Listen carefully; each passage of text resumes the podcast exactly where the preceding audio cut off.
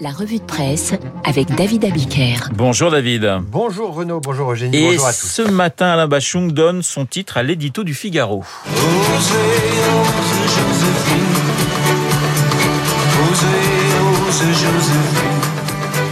Osez, osez Joséphine titre le Figaro ce matin en référence à la chanson, mais surtout à Joséphine Baker qui entre au Panthéon aujourd'hui. Et cette panthéonisation réjouit Étienne de Montetti qui voit d'abord dans Becker un parcours peu classique. Meneuse de revue, chanteuse, agent de la France libre, vedette internationale à la tête d'une famille nombreuse.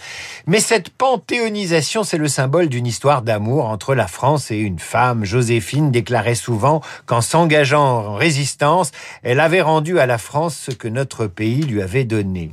Et la signature du Figaro de rappeler qu'aux États-Unis, Joséphine était noire et qu'à Saint-Germain-des-Prés, elle était d'abord une artiste. Montetti célèbre en Joséphine Baker une artiste qui incarne le contre-modèle du courant américain qui entend assigner chacun à sa race, à son sexe, courant euh, prêchant le ressentiment, euh, théorisant la guerre de tous contre tous. Auger Joséphine au Panthéon, c'est y faire entrer, conclut-il, l'universalisme et une certaine idée de la France. Être dans le Parisien aujourd'hui en France, l'une des filles de Joséphine Baker se souvient. Joséphine Baker a eu 12 enfants adoptifs tous d'origine et de religion différentes, ceux qu'elle appelait sa tribu arc-en-ciel, explique le Parisien. Parmi ses enfants, il y a Marianne, Marianne Bouillon-Becker, qui déclare aux Parisiens ceci. Elle ne m'a pas appelé Marianne par hasard. Pour elle, c'était le symbole de la République. Elle m'avait dit, si tu aimes ce pays comme je l'aime, il se peut qu'un jour il te le rende au centuple. Je crois que c'est ce qui vient de se passer avec cette entrée au Panthéon, poursuit la fille. Je suis vraiment enchanté. Dans les échos et sous la plume de Cécile Cornudet, la politique évidemment reprend ses droits. La panthéonisation de Joséphine Becker est certes consensuelle. Tout le monde est pour, pas de politique, ce serait l'abîmer, bien sûr. Mais Joséphine Becker au Panthéon, c'est du symbole à profusion et une façon pour Emmanuel Macron de murmurer à l'oreille des gauches. Voilà pour le consensus. Passons maintenant à la polémique. Une polémique républicaine en vue à la mairie écologiste de Strasbourg, David. Les victoires de Daesh sont d'abord les échecs de notre République entre guillemets, une invitation par mail lancée aux fonctionnaires de la ville de Strasbourg pour assister à un séminaire en ligne sur les causes du terrorisme, séminaire animé par l'avocate Marie Dosé, auteur d'un livre paru chez Plomb sur les victoires de Daesh. L'invitation à suivre la conférence sur écran contient également d'autres formules qui toutes vont dans le même sens, expliquer que la France n'est pas étrangère à ce qui lui est arrivé quand le terrorisme a commencé à la frapper à Toulouse, à Paris, à Nice. Quand nos peurs fabriquent du terrorisme, explique le mail. Le mail rédigé en écriture inclusive, bien sûr, poursuit son plaidoyer en faveur du rapatriement des terroristes et de leurs familles du nord-est de la Syrie vers la France. Le mail est signé du chargé de mission à la prévention de la radicalisation et de l'extrémisme violent.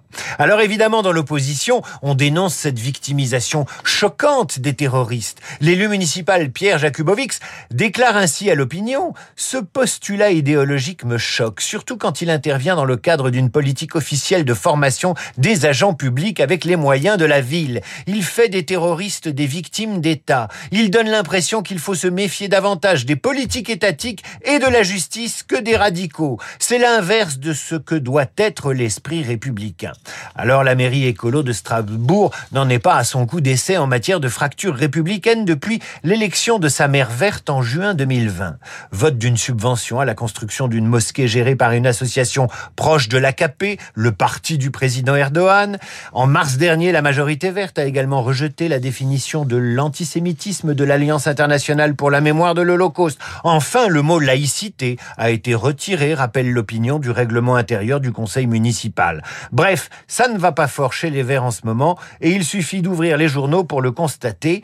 L'équipe Jadot, fragilisée par l'affaire Nicolas Hulot, titre Le Figaro. L'affaire Hulot percute la campagne de Jadot, c'est le Parisien aujourd'hui en France. Libération nous plonge enfin dans les coulisses de la mise en retrait du porte-parole de Jadot, Mathieu Orphelin, qui pour l'instant n'a strictement rien fait à part avoir été trop proche de Nicolas Hulot. Mais qui sait, peut-on lire dans vos journaux? Et bien sûr Sandrine Rousseau, qui fait de la lutte contre le harcèlement et les agressions sexuelles un projet politique global, déclare dans Libération deux femmes disent que l'entourage de Nicolas Hulot le protégeait et Mathieu Orphelin en fait partie. Et l'ex-candidate à la candidature ajoute, ça ne veut pas dire qu'il ait fait quoi que ce soit. Mais il faut le temps de la vérification, je ferme les guillemets.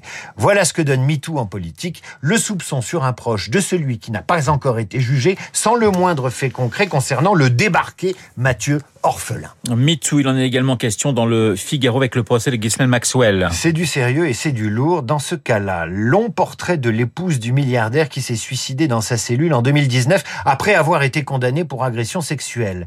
C'est la mort de son mari qui justement a poussé la justice américaine à faire de Ghislaine Maxwell une complice idéale jusqu'à son arrestation l'été dernier dans sa villa luxueuse du New Hampshire. Elle vivait presque normalement et n'avait pas cessé de voyager. Elle comparait depuis hier à New York dans un tribunal situé à quelques centaines de mètres de la prison où son mari s'est pendu. Elle est accusée d'avoir joué un rôle central dans le système mis en place par Epstein pour attirer ses proies. Une des victimes l'a dépeint en Mary Poppins démoniaque, l'accuse d'avoir été présente lors de certains actes sexuels, encourageant les jeunes victimes de son mari à accepter de l'argent. Alors ce qui fait la spécificité de ce procès, observe le Figaro, c'est qu'il juge une complice, une épouse et une héritière, celle de Robert Maxwell, mania des médias britanniques, habitué du gratin américain, Trump, Bloomberg, Kevin Spacey, les Clinton, elle les a tous fréquentés, Ghislaine Maxwell. Bref, une série télé est en préparation. Quant aux avocats, ils estiment que le procès est inéquitable. Le fait qu'une femme, disent-ils, soit jugée pour des accusations presque exclusivement portées contre des hommes rend toute cette affaire d'autant plus étrange. La question qu'on se pose surtout, c'est celle-ci. Comment naître du bon côté de la barrière, comme Ghislaine Maxwell, qui cumula depuis sa naissance les privilèges, et se retrouver au tribunal à 60 ans sans avoir fait grand-chose de sa vie? Une question qu'on se pose plus encore le jour où l'on panthéonise une femme qui a su non seulement sortir de sa condition, faire un nom de son nom pour ensuite entrer au Panthéon par la voie de la résistance. L'édito, l'édito. je sais pas pourquoi je dis l'édito. C'est bon, mais écoutez, c'était presque la fin, un, petit édito. La revue de presse de David Abiker sur l'antenne de Radio Classique. Merci David. Il est 8h38 dans un instant. Esprit libre avec Eugénie.